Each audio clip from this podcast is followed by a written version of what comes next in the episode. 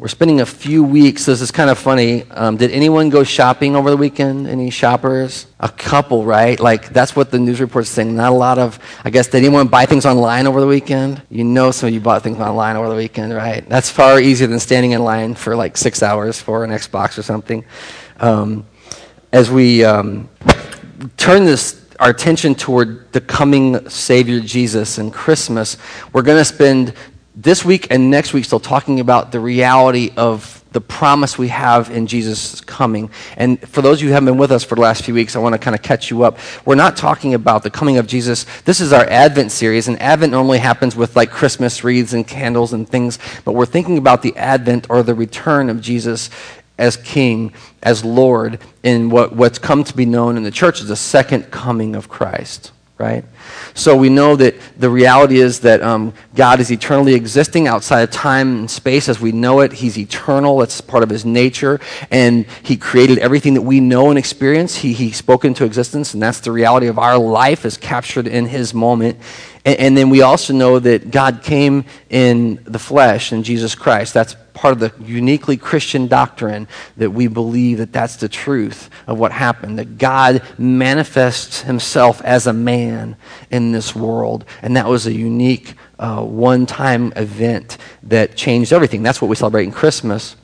But then, of course, we know that Jesus came and walked, and we talk a lot about his discipleship of others like us, ordinary men and women, not super apostles, not superhumans. They were just people who heard a gospel that they believed that transformed their lives. And we know that that's true. And then we know that Jesus died on the cross for all of our sins, and the sins of the whole world were paid for on that cross. Would anyone believe and choose to believe that Jesus died for them? Would, would they accept the gift, they would be saved. And that's the radical gospel of Jesus. So simply put, there, there's no, I was thinking about the cross this week. Of course, there's no sin that can't be paid for on the cross of Christ. There's no sin that hasn't been paid for on the cross of Christ. And yet there will be sinners who will neglect the gift and die in sin because they won't recognize who Jesus is. And uh, that's the reality of, of what Jesus did for us on the cross. And then he was raised, man, and there's like whole thing where God spoke and called his son forth, you know, which is a beautiful idea. We see it with Jesus uh, at the tomb with Lazarus when he calls his friend out.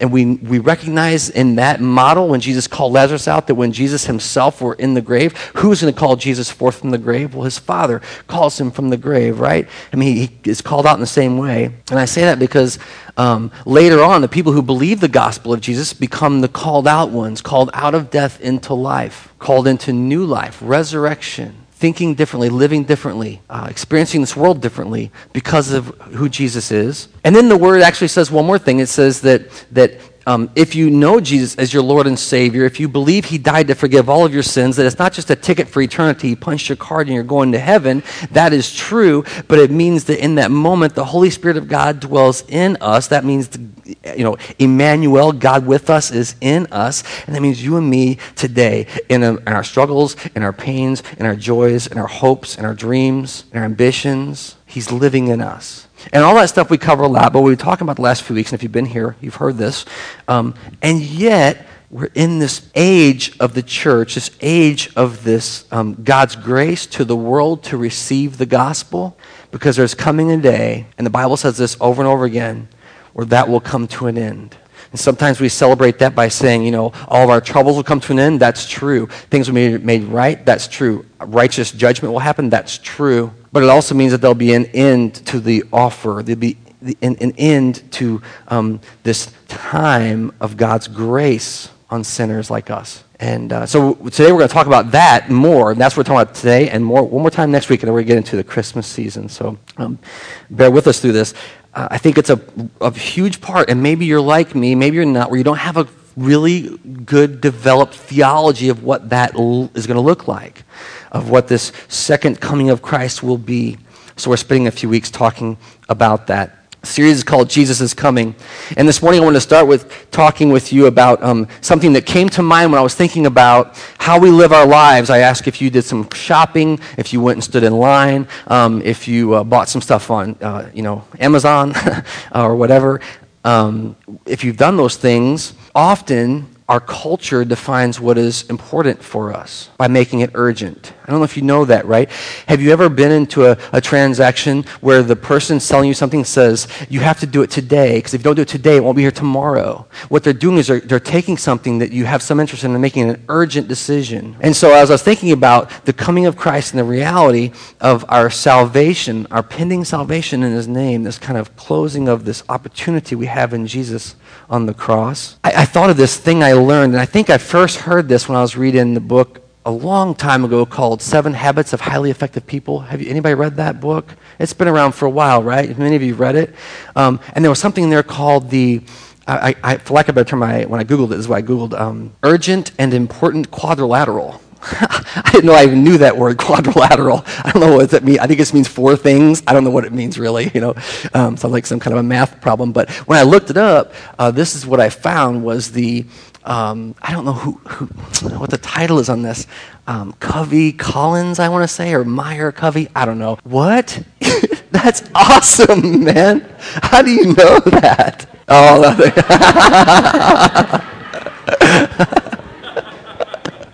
I'm like, he's a genius.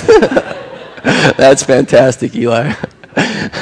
so, uh, so I reordered a little bit so you can see what's happening here. So just to give you an idea, um, because the way that they actually do it, and I've messed it up so it's not official, is this first quadrant supposed to be the first, but I don't think that way, so I made it over there. So you got the important things on the top, the unimportant on the bottom, the urgent on the right, and the not urgent on the left, right? And so that's, that's the reality. Now, what we have a tendency to do is we have a tendency to live our lives on the urgent side all the time, no matter what. We live our lives on the urgent side. What's urgent? What's pressing? What's the crisis? Deal with that right now. And, and we don't, sometimes we will spend time on things that are urgent and important, but we might spend time on things that are urgent and not important. And, and then rarely do we spend time on things that are important but not urgent. You see, that takes some prioritization of our schedules and our lives to do that. And then many times we spend a lot of our free time on things that are not urgent and not important. Notice I said free as if any time is free anyway. Like it doesn't cost us anything to live that time. And so um, if we begin to think about this and we think, okay, so we should spend more time, and I like to reorder a bit because we, we, we have to be more intentional to spend time in the not urgent important. But there are things in our lives that are important and are urgent, and that's what I want to talk to you about today. As a matter of fact, the funny thing is, before this came out with Covey and whoever the other guy was that uh, Eli said in the back, um, this was uh, um, an axiom or something that was spoken by Dwight Eisenhower, I believe. And I found this nifty little decision making chart here that was kind of a graphic of what he had said in the statement. Um, I can't remember his exact statement. It was something like, We spend much time, oh, he said something like, Many times the things that are urgent are not important, and the things that are not urgent are important, right? And so he's kind of making the same case. And so there's this kind of thing of like, so this is the priority list, and the things which go to the top should be the things that are important and urgent, followed by the things that are important but not urgent, and then down to the not important but urgent, which we spend a lot of time there. And then four, again, you know, th- that's stuff you can get in if you get it in, great. It doesn't ultimately matter in your life. I actually was thinking about doing an exercise. I don't know if maybe you'll do it this week. You can if you want to, um, of sitting down and writing down the things that I spend time on first as a list and then trying to categorize it. I'm a little terrified if I do that, really, where I spend most of my time in my life. So that's what I want to talk to you about today is um, this, this idea of, um, of focusing on the things that are urgent and important. And I would say that uh, Jesus gives us um, this same refocusing of our lives in his earthly ministry, but even, even now as we hear the scriptures uh, this morning. I want to start then. I'm going to pray before we get into the word, and then we're going to start with uh, the prophet Jeremiah. Pray with me if you would. Uh, Father God, we thank you so much for this opportunity to come and to learn from you. We do pray that we would have our minds open to your word, that we would be um, recognizing your Holy Spirit's teaching to us, and that we would, we would desire to hear from you um, not worldly wisdom or, or man made philosophies, but, but the truth of what you say is truly uh, important and urgent. Um, Father, would you help us to focus on those things today? Would you help us to just be present in this moment and take everything you have for us and, and, then apply it to our lives. I know that the battle is not fought here.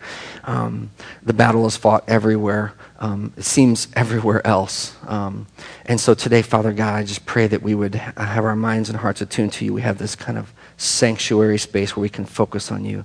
May you be um, glorified as we do that. And then lastly, we ask for, for your assistance because we cannot do this on our own. We make no claim of wisdom on our own, and yet we want to know the wisdom you have for us through your word. So would you reveal it to us uh, as our loving and heavenly Father? We pray it in Jesus' name. Amen. So we're going to go ahead and turn to Jeremiah, which is in the First Testament. Oh, I it on the screens for you. You're not going to turn there. I'm going to turn there, though. Um, Jeremiah, and it's going to be verses 14 through 16, and I'll walk you through because I have them on there. So Jeremiah, obviously a prophet of, the, uh, of Israel, and uh, just read a few of these verses here. It's interesting, by the way, where we're going to pick up here is, is, is, in this moment of, of exile, right? The people are having a hard time. The people are, are struggling. And this is what Jeremiah speaks to here. He says, The days are coming, declares the Lord, that's Yahweh, Creator God, when I will fulfill the gracious promise that I made to the house of Israel and to the house of Judah. In those days and at that time, I will make a righteous branch sprout from David's line. He will do what is just and right in the land.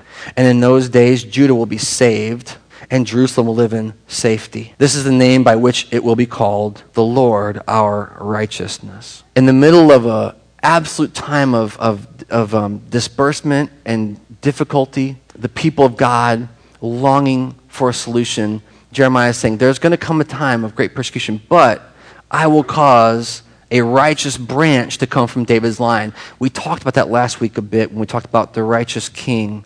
You know, that there will come this restoration of David's kingdom, his, his, his throne, or his authority in Israel. And indeed, I want to note here that it says the days of Judah, in those days, Judah will be saved and Jerusalem lived in safety, right? Those, those, this drawing together of God's people in the name of, uh, of this one that's to come, called here the Lord, our righteousness. Now I'm going to have you turn then to the book. Oh, I did not push those slides forward. I'm going to turn to the book of uh, Luke. And you can turn there with me if you would, please. Oh, can you go back and get that? I'm sorry. Um, Luke chapter 21, verses 25 through 33. And we're going to work through this. Page 735, if you use one of our Bibles, I'd encourage you to do that. And this is Jesus teaching here and uh, talking about the times to come. This is what Jesus says There will be signs in the sun and the moon and the stars. On earth, nations will be in anguish and perplexity at the roaring and tossing of the sea. Men will faint from terror, apprehensive of what is coming on the world, and the heavenly bodies will be shaken. At that time, they will see the Son of Man coming in a cloud with power and great glory. When these things begin to take place, stand up and lift up your heads because your redemption is drawing near. You know, lest you think that we make much ado about nothing on this. Jesus himself was teaching the disciples in, honestly a time of, of, of fair safety. You know, I mean, they, they had him there, they could see him, they could touch him, they could lean on him. And he's saying, There's going to come a time where it won't be like this. There's going to come a time of, of great difficulty. And I want you to, to walk with me for a minute into the scale and scope of, of what he's truly saying here just walking through there, he, he said, There will be signs. And many times we think, well, yeah, we're going we're gonna see signs. I, I understand that, right? But he says, There will be signs in the sun, moon, and stars. I just want to start by saying that this second coming of Christ will be huge. Huge. It's not enough to think, well, it's going to be, I'm, I'm, having a hard time in my life. It's not like, man, our country's in a bad way, our world's having conflict. No, he's saying there are going to be signs in the sun, the moon, and the stars. Like all, this is going to be a cosmically sized event. Kind of amazed how um, we still have that that knack to look to the stars. Some of our greatest scientists are always saying that, you know, look at what's happening. We're building multi-million dollar equipment. I think I just heard that um, that one uh, rocket that exploded had like, I don't know, $250 million worth of equipment on it or something like that. I mean, it's outrageous amount of money that exploded because it, it, it failed to take off properly. You know, I mean, we have, we still are, are looking to the stars. And Jesus this, um, this rabbi, but truly God incarnate, says, Oh, it's going to be that big. There, there's going to be a, a signs. You're going you're to see it, you're going to know it. I think sometimes we act as if we'll be the only ones that'll understand, right? The second coming of, second coming of Jesus, like we're going to be the only ones that get it. No one else is going to get it. And that's not what Jesus says. He's going to get even more emphatic in a moment about, about the reality of that. He says there's going to be a sign in the sun, the moon, and the stars. On the earth, nations will be in anguish and perplexity at the roaring and tossing of the sea. Now, this one I did kind of feel like was pretty pretty close to, to where we are. I don't know how that's been interpreted historically, um, that nations would be in anguish and perplexity. But I can tell you that right now, one of the conversations that I do hear about this happening right now in our real culture all the time is this debate over global warming, but this concept that the sea levels are rising. Have you heard any of this information about the sea levels rising? Like there are, there are um, areas that have been historic. Of course, you want waterfront property you know, until the water starts rising. Then you don't want waterfront property anymore. I remember uh, for all these floods in the Mississippi River, we would drive through the Grafton Alton area, and you would think, why are you rebuilding there? This is a bad strategy. It's going to get wet. And yet, the multi million dollar properties, man, the biggest hotels and the biggest resorts are right there next to the water. I don't know if you've heard this said recently, but um, I, had, I just heard this in some news reports, and they said that our president currently says that, that that concept of global warming and the rising oceans will be the biggest threat to all nations. And I, I know there's po- po- politics in that. I get that. But something is happening. And then all of a sudden I'm reading this, I'm like, wow, wait. Nations will be in anguish and perplexity. Isn't that a strange turn of phrase? the things that we thought were permanently established that were not going to change, like our coastlines, like our state lines, like our country map, you know, these things that we thought, well, these are, these continents aren't going to shift. Says there will be an anguish and perplexity over those things, a global shift something huge happening. Interesting. That's all I'm saying. I think it's interesting. I, you know, um, how, that's why I say, how was it interpreted? How did they say before that they were in anguish over the roaring and tossing of the seas, like the, the, the kind of the, the threat of the water? But in our time, I see a connection, a possibility of how that could come to pass to be a really bad deal. And I'm not making light of it. Millions of people displaced if something like that were to happen, pushing people inward. Um, We've seen refugee crises already. Can you imagine a global scale, something like that happening? Nations undone. It sounds pretty, pretty scary. Look at 26.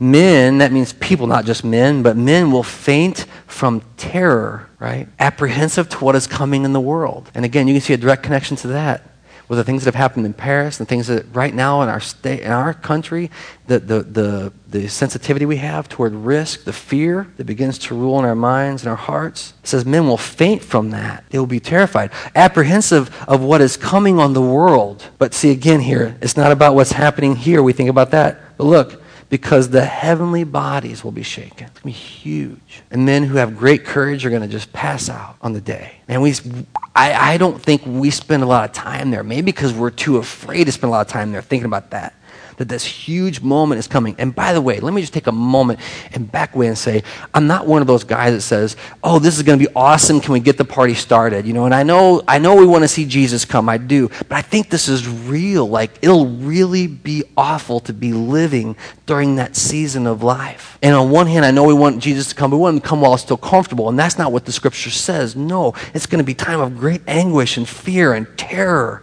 and, and you, you, know, you what I'm saying? It's not going to be fun. I said back away from that because some people are eager to make it happen. Well, that's great. So let's make the world a worse place. No, no. But the truth is that as we see it devolving, uh, we should have a different response than the world. This is all the setting of what we see when the Son of Man is to come. Verse 27 At that time, they will see the Son of Man coming in a cloud of power and great glory, or a cloud with power and great glory this majestic moment, this beautiful spectacle, this global phenomenon. And two things I can't get around my head right now. I really can't. The one is, what does it mean that the heavens will be shaken? Like, really?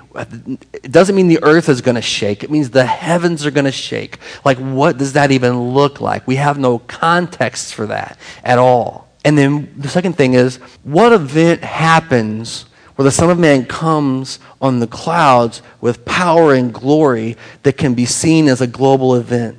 Everyone sees it at the same time. A, a reality that we all experience. It's what the, what, what the word said. And I don't mean just the word in here, I mean the word Jesus himself. He spoke these words as truth. That this will happen. When these things begin to take place, then, so that's all the setting for it, right? Then here's our response. Jesus is teaching us, right? And he's saying, so here's what you should do. When these things begin to take place, when they begin to happen, stand up and lift up your heads because your redemption is drawing near. Very much like the same thing that he said whenever. Um, they whenever uh, J- jeremiah prophesied right that in that day that god's going to make something awesome happen for you. Jesus says that when these things happen the christian response should be different. I don't know if you feel with me the tendency to have a fleshly response to the conditions of the world when we see things like the possibility of the sea levels rising, when we see things like um, great heavenly things that are going to happen that would freak out everybody, when we, when we see terror and, and uh, unrest and uncertainty, and we have a tendency to start wringing our hands with the rest of the world and worrying, and, you know, and, and lest we be too hard on ourselves, we see this in Jesus' own disciples when he's with them. We're going to die. We're all going to die. And Jesus says, No, that's not the response. The response of believers in that moment is to stand up and lift up your head because redemption is coming. It's a, it's a promise that God has made. Redemption is drawing near. What a beautiful word. To kind of make it um, practical, um, he throws this in here. He told him a parable. A parable kind of makes something more accessible. You go, man, how are we going to live? How do we do that? How do we stand in that moment and lift our heads and the world's freaking out and we're like, this is redemption, man. This is what's happening here. As terrifying as it is, as bad as it is. And this is what his, his teaching is here. Look at the fig tree and all the trees. When they sprout leaves, you can see them for yourselves and know that summer is near. I don't know. I don't know about you. Uh, how many? How many of you are about ready for some summertime right now already? Midwest winter's coming. a few of you, right? I know. How many of you love winter? Just love it. Can't wait. Yeah. God bless you. a few of you as well. You know. But this moment that Jesus says, I love that he, says, he says, look at the fig tree, look at the trees. You can see for yourselves when summertime is drawing near, right? And to me, summertime, even though I do like winter, I have some things I like the winter, the truth is that summertime comes and it's so nice. I mean, it's so fun. It's so warm out. When you're a kid, summertime, you got no school. I don't know if in Jesus' day they had no school in summertime or not. I don't know how that worked. Probably the harvest thing. Worked probably the same, pretty close to the same. But man, you remember being a kid, like, I can't wait for summer. Last day of school, Jesus ties in all that desire when he says, Summertime is drawing near. It's a season of growth. It's a season of new things, new life, not death, not destruction, things being reborn. When, the, when they, the trees, sprout leaves, you can see for yourselves and you know that summer is coming. 31 is what he says. Even so, like in the same way, when you see these things happening, you know that the kingdom of God is near. All of a sudden, it does take a little bit of the panic out, doesn't it?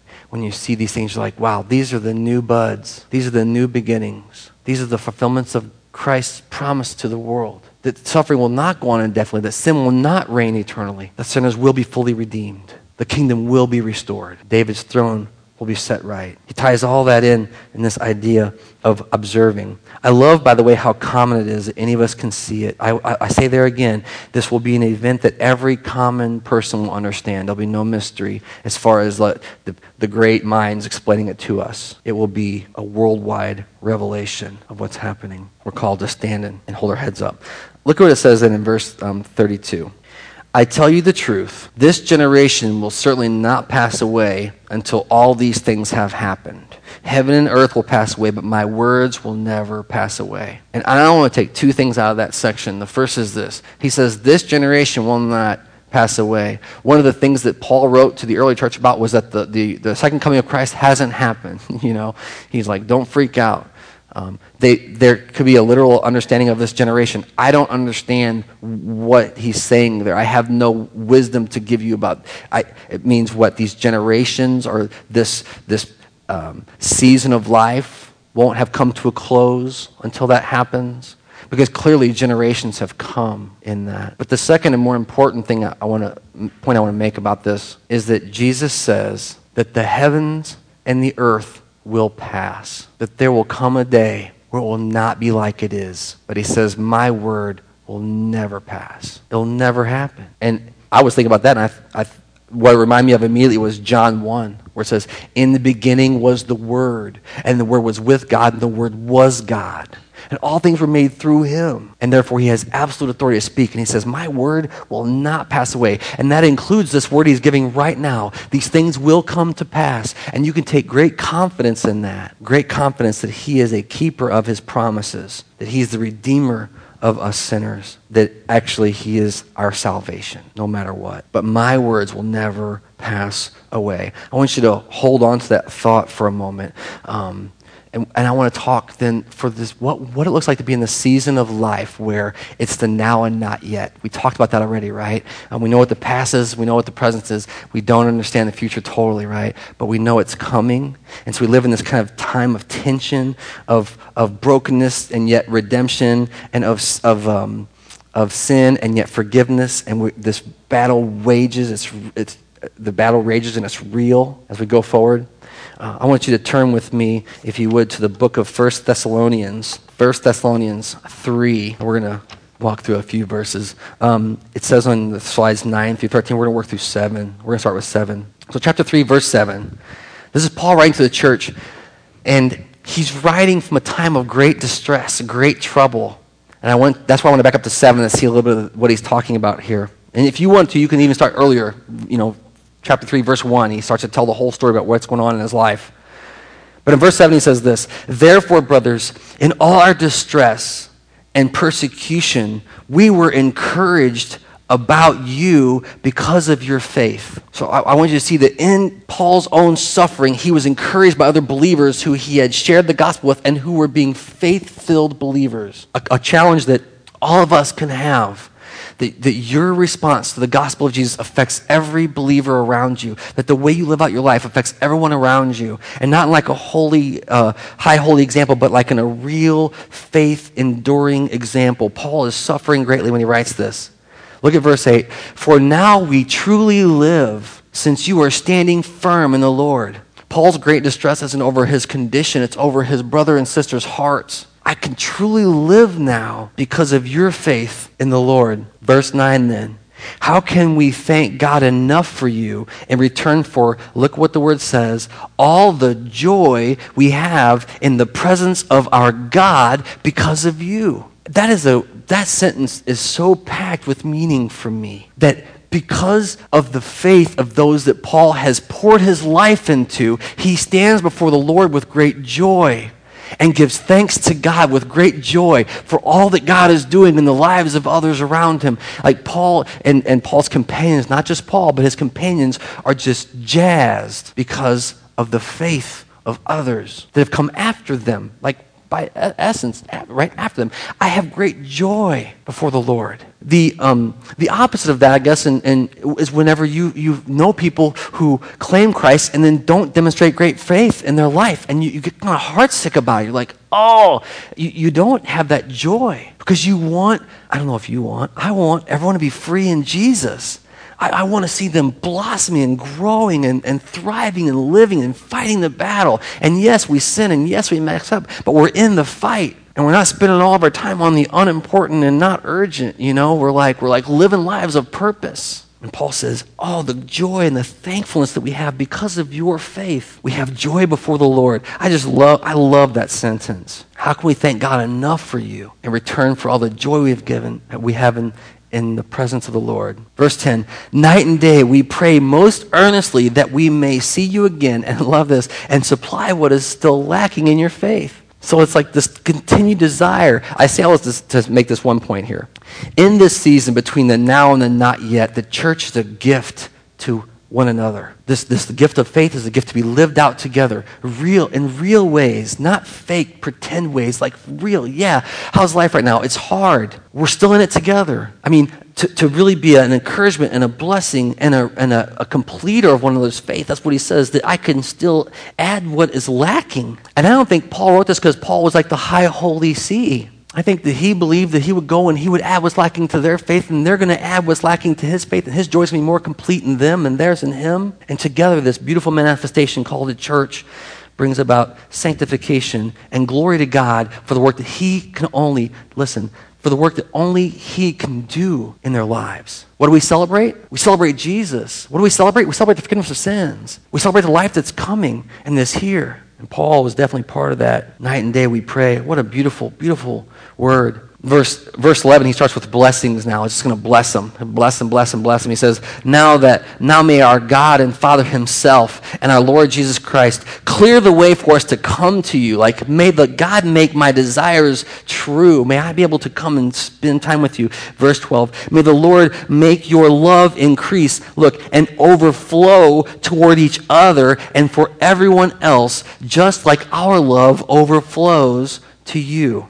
May he strengthen your hearts so that you will be blameless and holy in the presence of our God and Father. And look what the word says when our Lord Jesus comes with all his holy ones. It's Paul's desire that you would be found blameless and holy. We talked about that recently. We said, you know why why would we I, I had this vision recently of like th- this the struggle that we have in life and it's like if, if, you would not choose it but but but through the struggle you become something more. Uh, the old analogy that's always used is of a butterfly breaking out of a cocoon right? They always say if you cut a cocoon open and open it up the butterfly will die. It has to struggle to get out. And we don't understand it because we're not the creator. But there's a reality that in our struggles and even in our sin battles that we overcome things that we need to break free from, that we need to be, grow through to become the Christian, the man of God, the woman of God that, that He's calling us to be. Why? So that on that day we will be blameless and holy in the presence of God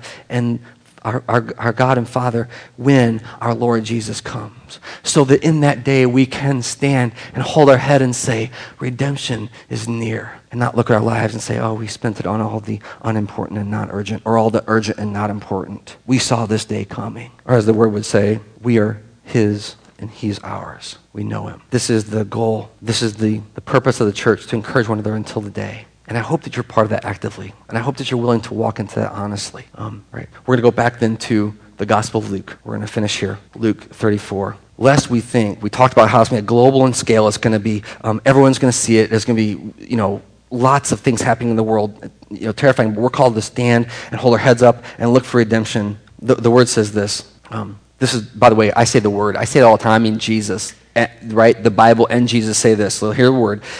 Be careful, Jesus says in verse 34, or your hearts will be weighed down with dissipation, drunkenness, and the anxieties of life. Isn't that interesting? The warning about the coming of Jesus is be careful lest your hearts be weighed down, be made heavy and slow to respond by dissipation, by drunkenness, and by anxieties of life. Um, I don't know if you have any of that in your life, or those things weigh you down. I didn't know what dissipation was, by the way. I didn't know what it was, so I looked it up. If you don't know what something is, just look it up and find out, right? Um, it's this idea of being sick, uh, usually even too much partying, right? the world's coming to an end, may as well live it up, right? Uh, YOLO, you know, do it while you can because this is it. The party's coming to an end, and you, you get so, you party so much that you're sick. We get that, right? Drink so much you throw up, sour stomach, headache, feel awful. Yeah, wait. But what if it's not just, you know, teetotalers pointing at all the drunkards going, ha ha, yeah. Because the next thing he says is be drunk.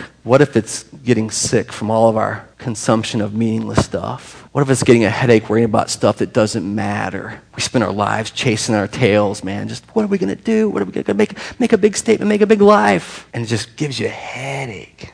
Oh, I'm so over it. Can't eat anymore. It's crazy, right? I mean, we, we live in a country where you can eat and eat and eat and eat and eat until you're sick of it. I'm sick of it. The next thing is to stay in deep drunkenness. That, right? The word is a methe, right? Which um, always reminds me of meth, but it's this, idea, you know, consuming alcohol, distractions. And, and, and tied in with those two things, which you go, okay, uh, so I'm not that, I'm not that, is anxiety of life. Just being anxious about everything.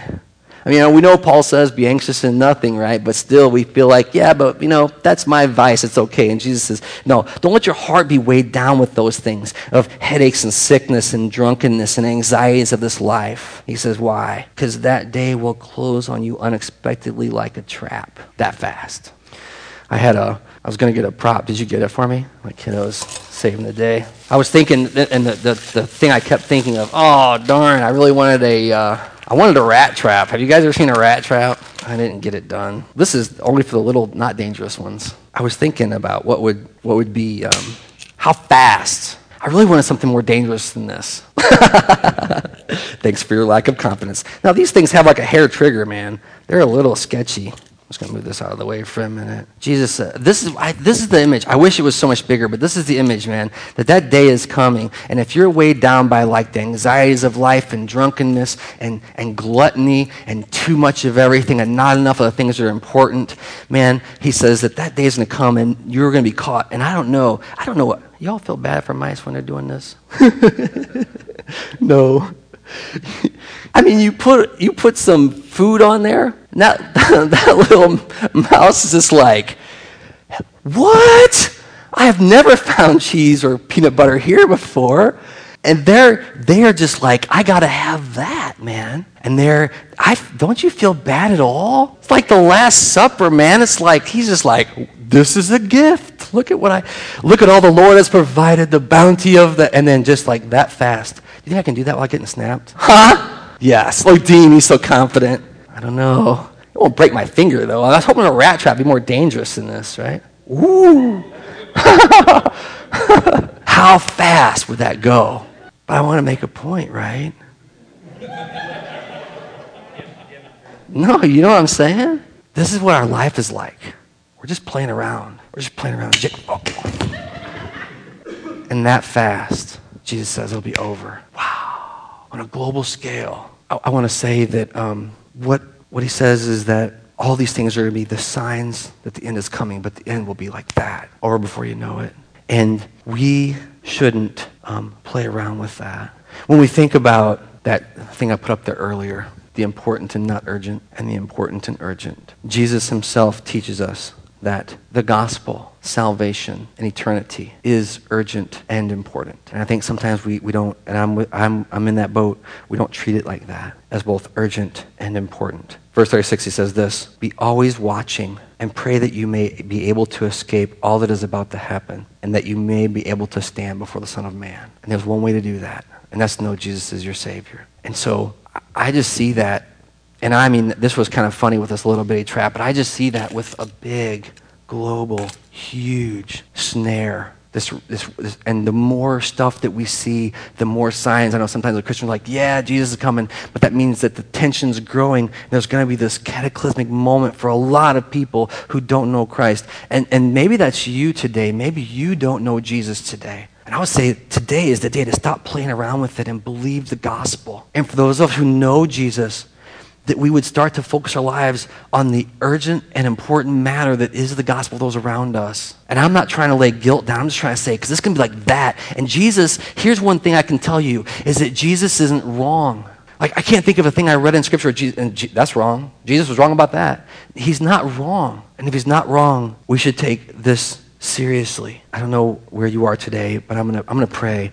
And if you don't know him as Savior and you have any insight into the danger that you're standing in, I would invite you to invite him into your heart. Just believe that he died to forgive your sins and that he, he's come to set you free in this life. And that doesn't mean free at Family Bible Church and free around your Christian friends. It free of your sin and a new life in Christ. And then, and then maybe you're like me and you, you know, we just play with things that are really dangerous and we say, no, today's the day that we, we're going to have eyes to see that even as we come into the season of celebrating Jesus' birth and Christmas and the presents and the trees and the lights and the fun, that we see that, man, there's a world waiting to be saved one another, that our love would fl- overflow for others. And then, Father, Paul wrote, and everyone else, would, would our love overflow for those who don't know you as Savior? Would we have a real sense of the, of the of the right fear and right anxiety of not this life, but eternity that hangs in the balance, that we might have a boldness and a courage as your followers to believe you all the more. May you be glorified as we follow you. I just pray that this is of you and of your, your spirit among us, that you be glorified